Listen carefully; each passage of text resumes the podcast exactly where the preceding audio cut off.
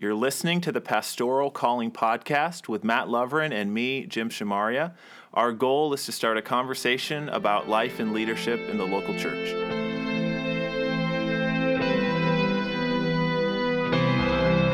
All right, well, welcome back to the Pastoral Calling Podcast. I'm Jim. And I'm Matt.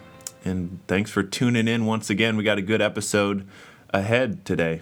Yeah, we're looking forward to talking with Frosty Hansen, who is the current president of the Grace Gospel Fellowship. And he'll be talking with us about calling to ministry and what that looks like in his own life and how he works with pastors across the country to work out their own callings in ministry. Yeah, so I'm looking forward to that. We are going to talk a little bit about calling as well, since we are the Pastoral Calling Podcast. I wonder if people might have been wondering what that was all about from the beginning. I suppose it's time to answer those questions. Could have been a good first episode. Never too late to start over. But before we get started, just wanted to remind everybody that we are on Twitter. And so if you tweet, we tweet too. And so you can uh, follow us at, at Pastoral Calling. Uh, we'd love to hear from you and, and let us know how you like the podcast. And maybe if you want to hear us talk about something specific, you can reach out to us there. Uh, also, if you get a chance, we'd love for you to leave us a review on iTunes. That's the best way for other people to find out about the podcast because as reviews come in, it kind of bumps things up. So if you get a chance, we'd love for you uh, to do that. And hopefully, you're enjoying the show. We are enjoying making it, right? Absolutely. It's been really refreshing every other week to come in together and talk about a new topic related to ministry and, and pastoral calling and to talk to these different pastors. It's been yeah, really exciting. Absolutely. So, speaking of that, let's talk a little bit about calling. What is your experience with that, Mat? I, I don't think I've ever asked you this. Did you ever consider going into pastoral ministry? I really did. I was enrolled in the pastoral ministry program really? at Grace Bible College, actually. And I never really stopped thinking of myself in relationship to ministry. I always right. saw my work as a teacher to be for the building up of the local church, whether that was through actually teaching in the local church, which is a pastoral task. In Scripture, those, like in Ephesians 4, those two ministries of pastoring and teaching are not separated right. from one another. So I've always come to see teaching as itself a shepherding task. Yeah, and I think that's one thing that I've always appreciated about you and about your teaching style is there is that kind of personal connection there where you bring in some of the elements of the stuff we've been talking about on this pod uh, to a setting that's not a traditional church, and I think that's really effective in that way. It's really about when you're ministering pastorally, it's not intellectual. Knowledge puffs up, a love builds up. Yeah. You want to uh, really shepherd and nurture the heart of people. And that's what we try to do as pastors. That's what I try to do as a college professor. And that is so emotional. It's so unique to each person. So, how did you decide to do what you're doing? Like, I think you would use the word calling for what you do. For sure. It, it seemed to be just always the next most natural step. Hmm. Following that call toward following that call toward teaching theology, toward becoming an academic or being a professional scholar, that was always easy for me. And I don't necessarily believe that that your calling or pursuing your calling will always be easy, but I maybe I would say natural. It yeah. always seemed to flow from one thing to the next very naturally. Although there were obstacles, there were never obstacles in, in my calling. Yeah, I that's kind of been my experience too. I don't really have like a clouds parting voice from heaven slash an email from God type thing telling me this is what I want you to do, but it is was always kind of that persistent evolution of kind of my natural passions and desires and giftings coupled with affirmation, I think, from other people. That was a big thing for me as Absolutely. well. Absolutely. It gets confirmed as you go along. Right. And yet, I think there's some question about calling whether it's a legitimate thing because you can't quantify it. Right. Everyone's experience is so different and unique. Uh, another term that's frequently used more in the Roman Catholic setting, and I got I heard a lot of this when I was at Notre Dame, is is the idea of vocation. Hmm. And you hear that in the Catholic setting because people actually pursuing priestly vocations, sure. and that's the way you talk about becoming a priest or a nun. But in the Catholic setting, when you're talking about calling and vocation, it's very formational, it's very intentional. Uh, not only are you nurtured from a young age, like from the time you're a teenager, to be thinking about, gosh, I think I'd like to be a priest someday, but you have to go to college and then you have to go to seminary and you have to do the MDiv in the seminary experience. And that process uh, for becoming a priest or a nun in, in Roman Catholicism is really lengthy and it's really rigorous. Yeah. They really want you to make sure that this is what you're called to do before, because there's no going back Right. after that. And in Protestantism, we don't have the same rigor of working out that calling. It's just almost um, an ad hoc. my experience was it kind of starts like that. Maybe starts as as an inkling, uh, but as it as it gets closer, and especially as I was in Bible college and going through my process of licensing, licensing and ordination, there is kind of this constant um, overwatch, maybe, of people wanting to make sure that you have your head on your shoulders in the right way. You're getting into this for the correct reasons, um, which I think is helpful you know, it may not be as rigorous as what you just described, but there still is that process of making sure that, that that's the right the right path. And I think that's a good thing that we formalize that process. Again, maybe not to the level that the Roman Catholics do, but there is oversight in the Grace Gospel Fellowship. It's it's a lengthy process. It's rigorous. You feel the sense of something that's very weighty. Yeah. Uh, that is a ministry that you're taking on.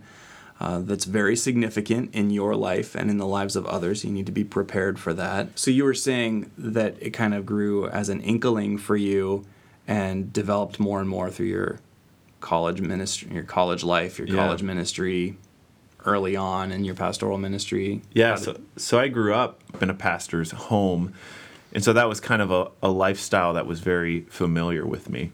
I, but it wasn't really until later in high school I had some opportunities. Went on a mission trip and was just kind of put in a leadership position where I started to like experience what it meant to be a spiritual leader amongst peers and amongst people, and really realize that that was something that I I liked and something that I seemed to be good at. People seemed to be responding to my leadership, and so when I came to school, I kind of started in that path, but it all kind of led up to um, the summer after I graduated. I had been working at Celebration, the church where I'm at, just leading worship and that sort of thing.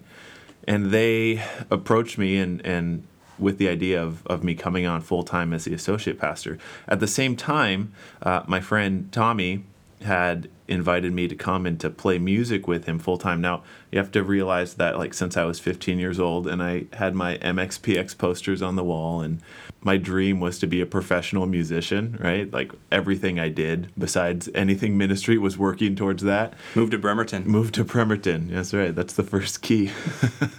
and so so now I like had this opportunity to do this to like and so I just spent that summer. Tommy and I were out playing around uh, around the country during that summer, just really thinking about like, okay, what am I gonna do? Like Celebration's offering me this job.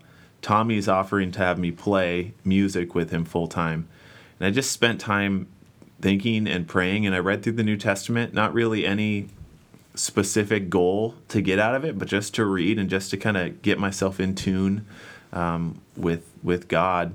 And I think just over the course of the summer, I just kind of naturally molded myself into like this is what I'm called to do. Like there was no specific moment. It just felt right and it felt like this is what I, I need to be doing. I need to to go into ministry. and it's almost ministry. like doing anything else wouldn't feel right at that point. Yeah, exactly.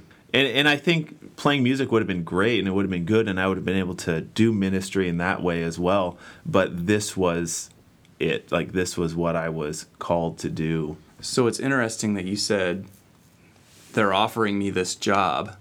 And I think that in our culture, most of the time people think about pastoral ministry as a job. Right. Maybe you went to school for it, or maybe you didn't, but that's your job, and I have my job over here. Right. And the pastor's job, they only work one day a week too. I know. It's a so, bonus. So they get all the week off. and it doesn't seem that hard yeah. to get up there and right. do what the pastor I does. could do that. but talk a little bit about as you came into that associate pastor role and now as you're the the senior pastor there at Celebration, how did your sense of the burden for ministry change? Like how did that become graver, like more weighty? When it was m- most clear to me was when I did the transition from associate pastor to senior pastor. So I was the associate pastor for five years at Celebration, and then um, our senior pastor moved to a different ministry, and I became the senior pastor. And in that like transition, all of a sudden it goes from I'm vocationally a pastor, but I'm here to help and to serve Paul, who was my my senior pastor. I'm here to kind of be his right hand man. To suddenly, almost overnight, this whole ministry is is God's ministry, but it's it's I'm the the main caretaker for this ministry, and there is just a weightiness to everything that I did at that point. Not only ministry functions, but just my life, like uh, starting to see myself as like I am the pastor of this church now. Like this is my flock. And that was a really grueling time for you, I remember, because you felt that, but it wasn't formalized in yeah. terms of your role or your job description. It was like six or eight months yeah. where there was this intervening window where you felt the burden of the ministry, but it wasn't yours officially yet. Yeah, and that was really difficult too because um, there was the possibility kind of in that in between when the board was was making the decision. I'm really glad that they did and they went through the right process to do that but there was this period where I'd started to take ownership, yet I had to keep in the back of my mind it's possible that somebody else is going to be called and I'm going to be kind of put back into my own role. And so that was a very interesting time of like I was becoming the pastor of this church, but I didn't want to hold it too tightly. That was a slow process. Slow process, but a good process. But my sense is that even there, that was confirming first you're calling to ministry, but then also you're calling to a specific church. Yeah, absolutely. If I would have just been like, yeah, if I get it, I do. If I don't, you know, that maybe would not have been a, a good way to to handle it. And and so maybe for people, if we have any young prospective pastors out there listening, you know, I think the the old advice of only become a pastor if you have to if, if you can't do anything else mm-hmm. like if that is the only thing that you can do it's a beautiful life mm-hmm. it's challenging in ways that you're not going to know until you do it but i think if you don't have that passion that calling that connection to the ministry it's going to be really hard to serve I like that a lot. That makes me think of even my own calling at Grace Bible College, and I'd use much of the same description that you would as I've worked that out over 10 years and have gotten to the point where I've looked for other jobs, I've applied for other professor jobs, and I'll mm-hmm. have friends and other people who will come to me and say, you know, you're still at Grace Bible College with this degree from Notre Dame. You could go anywhere. You could write your own yeah. ticket. I'm not sure that's exactly true because one of the things that calling this idea of calling does is it it narrows yeah. the range of options. Yeah. If I'm going to be faithful to what God has called me to do, then there's a limited set of possibilities, all of which God will reveal to me in time. I love the way you talked about reading scripture broadly to, to get in tune with God, of praying, of listening, of the mm-hmm. affirmation of others. And I've had the same experience at Grace Bible College. Not not that I'm a pastor. I would not claim that for myself, although I'm licensed and ordained through the Grace right. Gospel Fellowship. I think of myself as a teacher in that role. Um, I have so much respect for pastors who carry the kind of burden that you're talking about. At the same time, I feel that similarly for Grace Bible College yeah. in my own teaching. I don't feel like I could be doing anything else. And even when I've tried, it has seemed like the way is shut. Right all comes back to Balaam, right? That's right. yeah, and so well, I think you make a good point. We talk about pastoral calling on this podcast because that's kind of what the the idea is. But I truly think that there's callings beyond pastoral ministry. I think there's plenty of vocations that people are called to where they can be faithfully present in that place. Absolutely. And at Grace Bible College, that's something we try to emphasize with students We have all of these different academic degrees. It's not just those who are called to ministry who are called. Right. Everyone is called. We're uniquely gifted. We have unique experiences. We're all shaped differently by God to serve Him in these unique ways. Here we're talking about pastoral calling, but we'd never want to say that that is a more important calling than the calling to be a homemaker Right. or a craftsman. And so I think that becomes one of the tasks of the pastor is to affirm that in people and to equip people to understand that wherever they are in life, they can be responding responding to God in that place. Like they don't have to be a pastor to be effective. or to be holy Yeah. or to be pleasing to God with their life or to be first class as opposed to second class Christian. Yeah, so that's like I think after a pastor can kind of confirm their own calling, they begin to work that concept out into the lives of their flock and their their congregation. Right, and even to be aware of the danger of coming to see ourselves as having a special calling or Yeah. a special burden that we don't have our feet on the ground. That's difficult though, because I, I think there is some truth to that though. You know, you think of like um, they talk about the club of former presidents, and there's like what four of them alive right now. It's a it's a job that only they know what it's hmm. like, and I think to some degree there is this brotherhood of of pastors or camaraderie of pastors, but I wonder if there's a way of working out the pastoral calling, part of the discipline of which is understanding that you do carry burdens that no one else carries and doing that gracefully yeah, doing that in a way that that is humble and doesn't draw attention to oneself. Right, uh, really following jesus in that humility that jesus had of uh, a servant leader uh, putting others needs before his own of thinking of himself as nothing that downward trajectory of Right. the pastor. Well this has been really good to talk about pastoral calling and calling to ministry. There's a ton more that we could say but i'm looking forward to talking to Frosty and hearing what his thoughts about all this yeah. So we'll be right back with Frosty Hansen.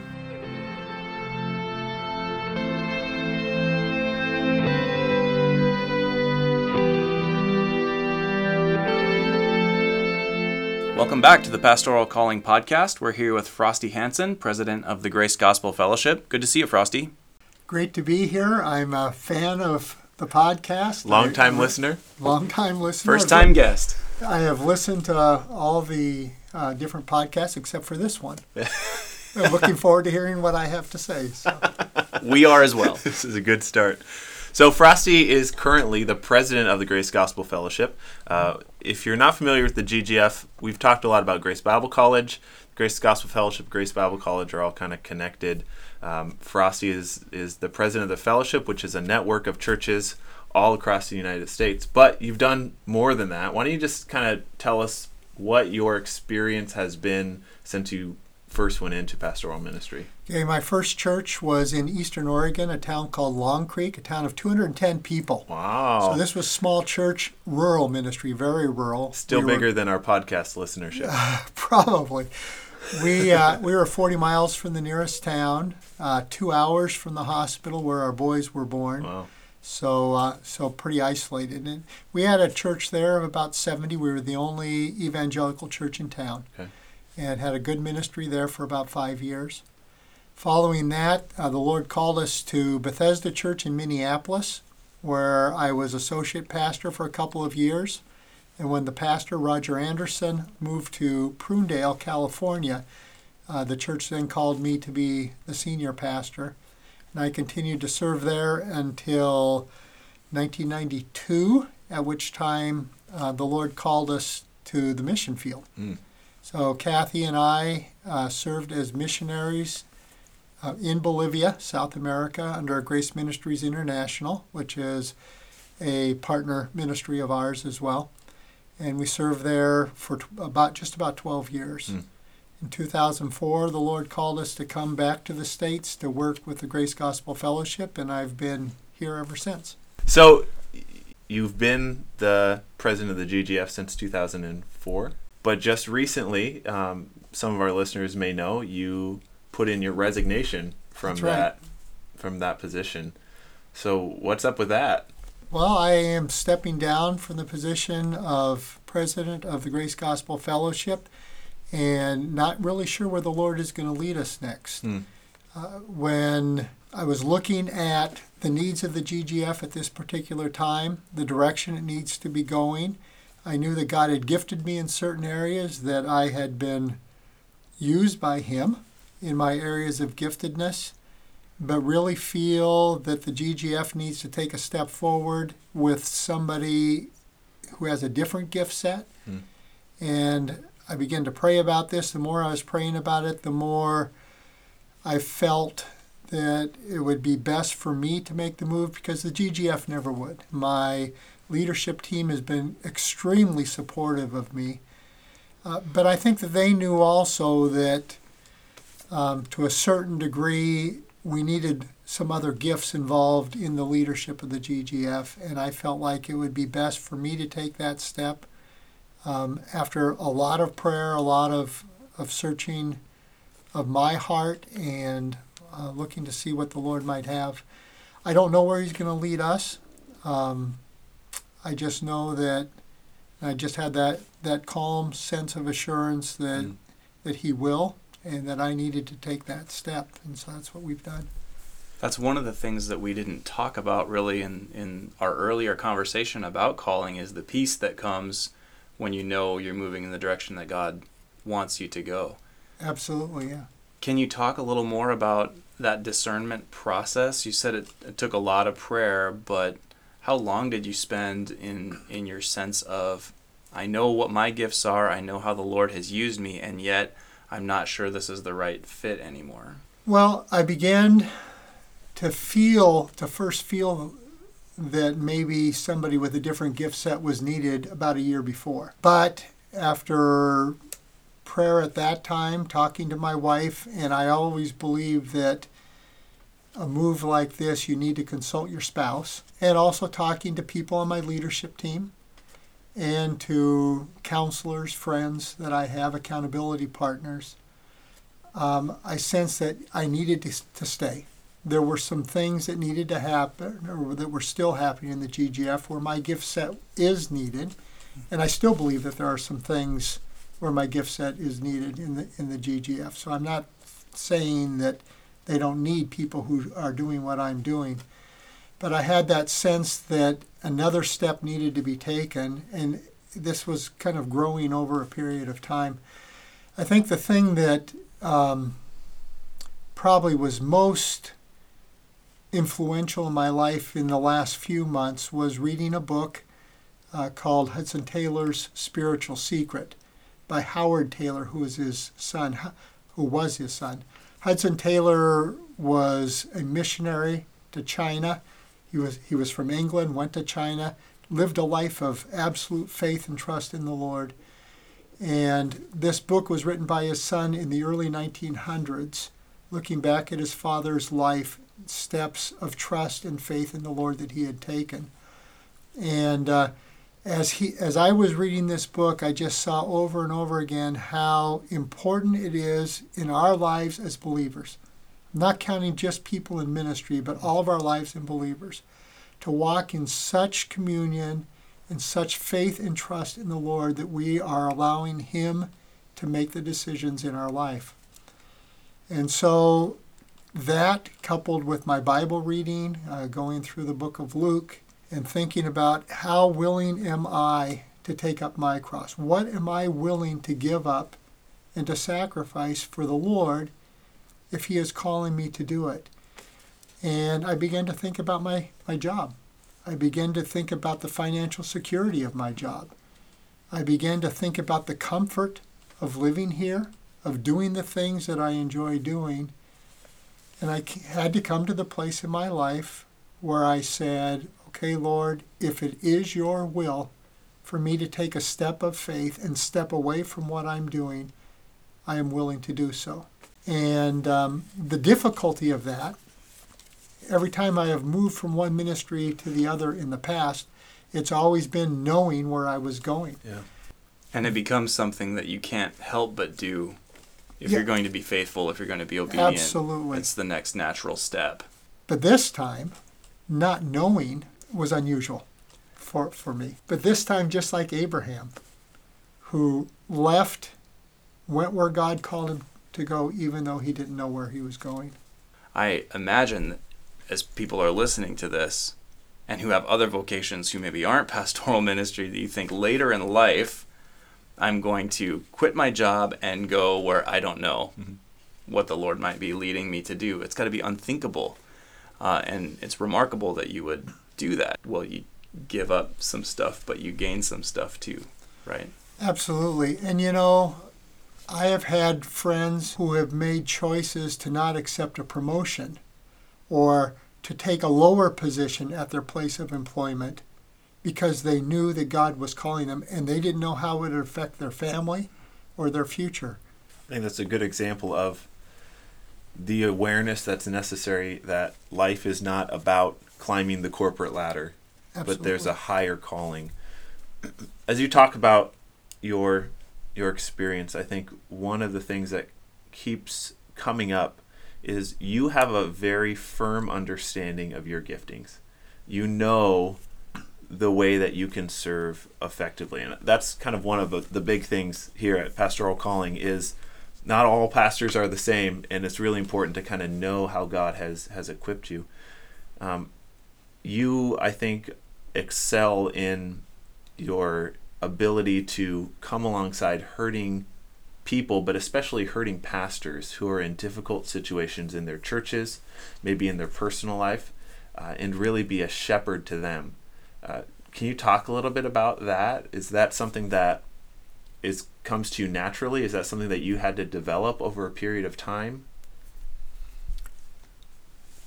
You know, I think I think as is the case in all gifting, I think some of it is some of it is obviously a gift from the Spirit. Right. I think the Holy Spirit gifts those of us who are in the body of Christ. But it's also learned. Yeah. And sometimes it's learned through experiences, and sometimes it's learned through hard and difficult experiences. If I had not been in, if I had not gone through some of the things I went through in my first church, mm. in which I felt rejection, I was under a lot of I think, spiritual attack at that time, as well as personal attack from a couple of guys. And if I hadn't been through that, I wouldn't understand what it feels like for a pastor to feel rejection. Hmm. Um, I think God has given me a sensitive heart. I think that's part of my my giftedness that has come from Him, and a sensitive spirit. But at the same time, He's helped me to see that those things can be worked through. And if it wasn't for that hardship that we went through, my character wouldn't be developed to the place where I would understand the hurt of pastors and be able to encourage them not to give up on people in their church who may today be rejecting you, yeah. but in the future may be used by God still within that church and and God might develop a new a new relationship between you and that individual. One of the things I often talk about in my ministry is the power of the words me too. Mm-hmm. You know, the author of Hebrews talks about how we don't have a high priest who can't relate to us, but we right. have one who experienced the things that we experience. And so that's the power of the gospel the, the real life of Jesus is one that experienced the things that we experience. And so he can say, I've been there, me too. And so, in many ways, you can go to these pastors and say, Look, I've been there, right. me too. And there's just something really powerful about that camaraderie that comes out of, of someone who's been there. But you but, know that you know that pastors are human. Absolutely. And they have human frailties and weaknesses and struggles that are in their personal lives struggles in their work where the work itself is frustrating, relational difficulties.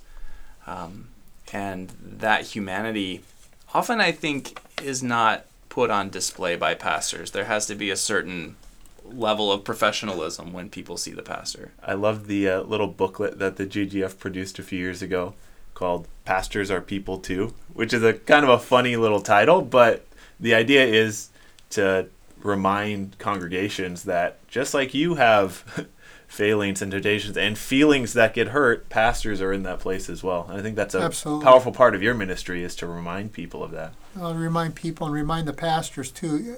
A lot of pastors have trouble being vulnerable. Hmm. They have trouble admitting that um, that they have frailties, and and we all do. Hmm. And we are people like anyone else who hurt, who struggle.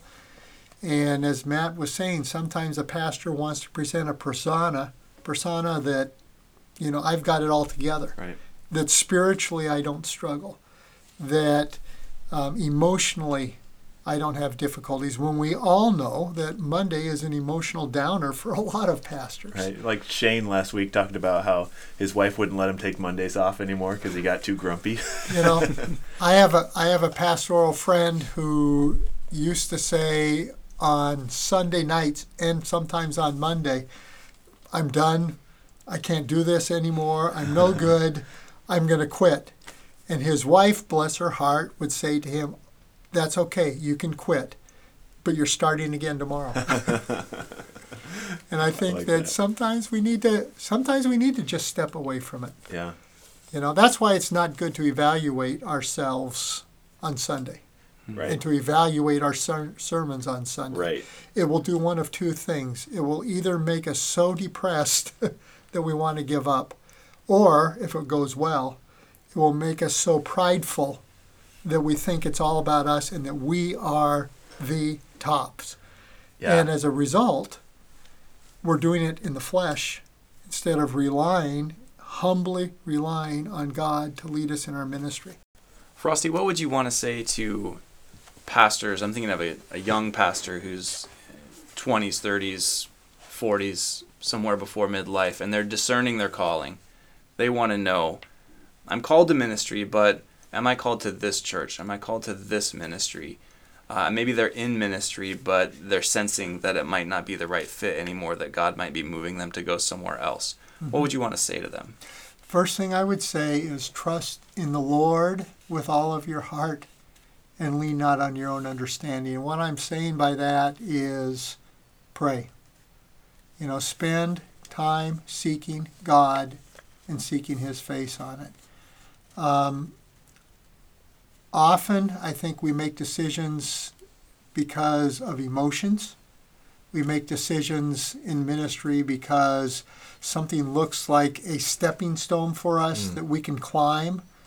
Um, it, you know, the grass is greener on the other side, uh, and I don't think that we spend enough time often just sitting back, praying, and asking God to lead. And I think when we do that, then I think over time, if we give God the time to do it, uh, He will make things a lot clearer. I, I think that you need to analyze where you are. Is there a um, difficulty going on, and is that why I want to leave? Because I'm running? Uh, That may be a time in which you need to stay. It's better to work on those relationships with people in your church before taking the next step. And it may be that God does want you to move, but God doesn't want you to move and leave damaged lives or damaged relationships. Yeah. Well, let me ask you kind of a standard question that we ask Okay. all the guests that come on. What are the greatest joys that you have in your ministry, and what's the hardest thing or maybe a grind for you? Well, the greatest joy in my ministry is uh, seeing God work and dealing with pastors who are going through struggles and seeing them come to a place of surrender to the Lord, or working with churches that are going through struggles and difficulties, perhaps even conflict between the board or members in the church and the pastor, and seeing them come to a place of being united in spirit and in purpose. I mean, that, that is just a tremendous joy.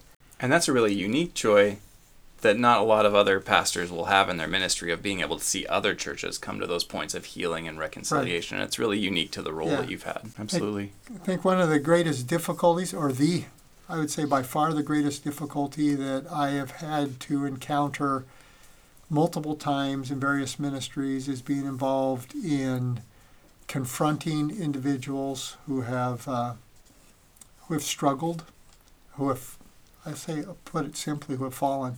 As you even read in the scriptures, um, people who start to seek Him get distracted and go a different way. You look at the kings of, of the Old Testament, sometimes at the end of their lives, after a life of seeking God and being used by Him, they make choices and go a different way, and, and uh, that has been extremely difficult. We also like to ask if there's any books you've been reading or a book you would recommend. You know, I, I mentioned Hudson Taylor's Spiritual Secret, and that personally has been a blessing to me. It's an older book, but uh, it's $1.99 on Kindle. You know, so it's a good deal. Um, While you're getting that book from the Kindle, remember to like us on iTunes. good idea. Leave us a review. Yes, that's right. anyway, an, another book by, by Chuck Swindoll, Saying It Well, about his call to ministry. He, it's a lot of it is his testimony, Hmm. but he also talks about how he develops a sermon. So it's a good homiletics book Hmm. as well. But three things that he's trying to get across um, that he says is know who you are, accept who you are, and be who you are. Hmm. And I think that's good for us as pastors. Yeah, I And think then I have one more book. when keeps coming. Uh, it's called More Than a Season, and it's by Dayton Moore, who's the general manager of the Kansas City Royals. Oh, there we go. And uh. I like baseball, love We- baseball. We love baseball. And he wrote it about the 1994 season in which they came 90 feet away from winning the World Series, or at least tying the World Series, seventh game, but lost. Yeah. And uh, he was writing it about how, over about I think it was a 10 year period, he built the Kansas City, Kansas City Royals from being losers to championship. And he uses Christian principles throughout. So I thought that was an excellent book as well. It is that time of year. That's a baseball bat sound effect. Not very I loud. It's like Moneyball for the Kansas could, City Royals. I could be on Prairie Home Companion. well, thanks, Frosty. We appreciate you being with us and sharing your heart. And It's been a pleasure. Thank you. Yeah, and so I can't wait till you listen to this episode, and then you can say you've heard them all. I can. I look forward to that. Thanks for all your ministry, Frosty, and we're looking forward to seeing what, what comes next for you. Thank you. I appreciate your prayers. You've been listening to the Pastoral Calling Podcast with Jim Shamaria and me, Mat Loverin. Join us every two weeks as we start a new conversation about life and leadership in the local church. If you like us, make sure you follow us on SoundCloud or on iTunes, and also tell all your friends so they can join the conversation.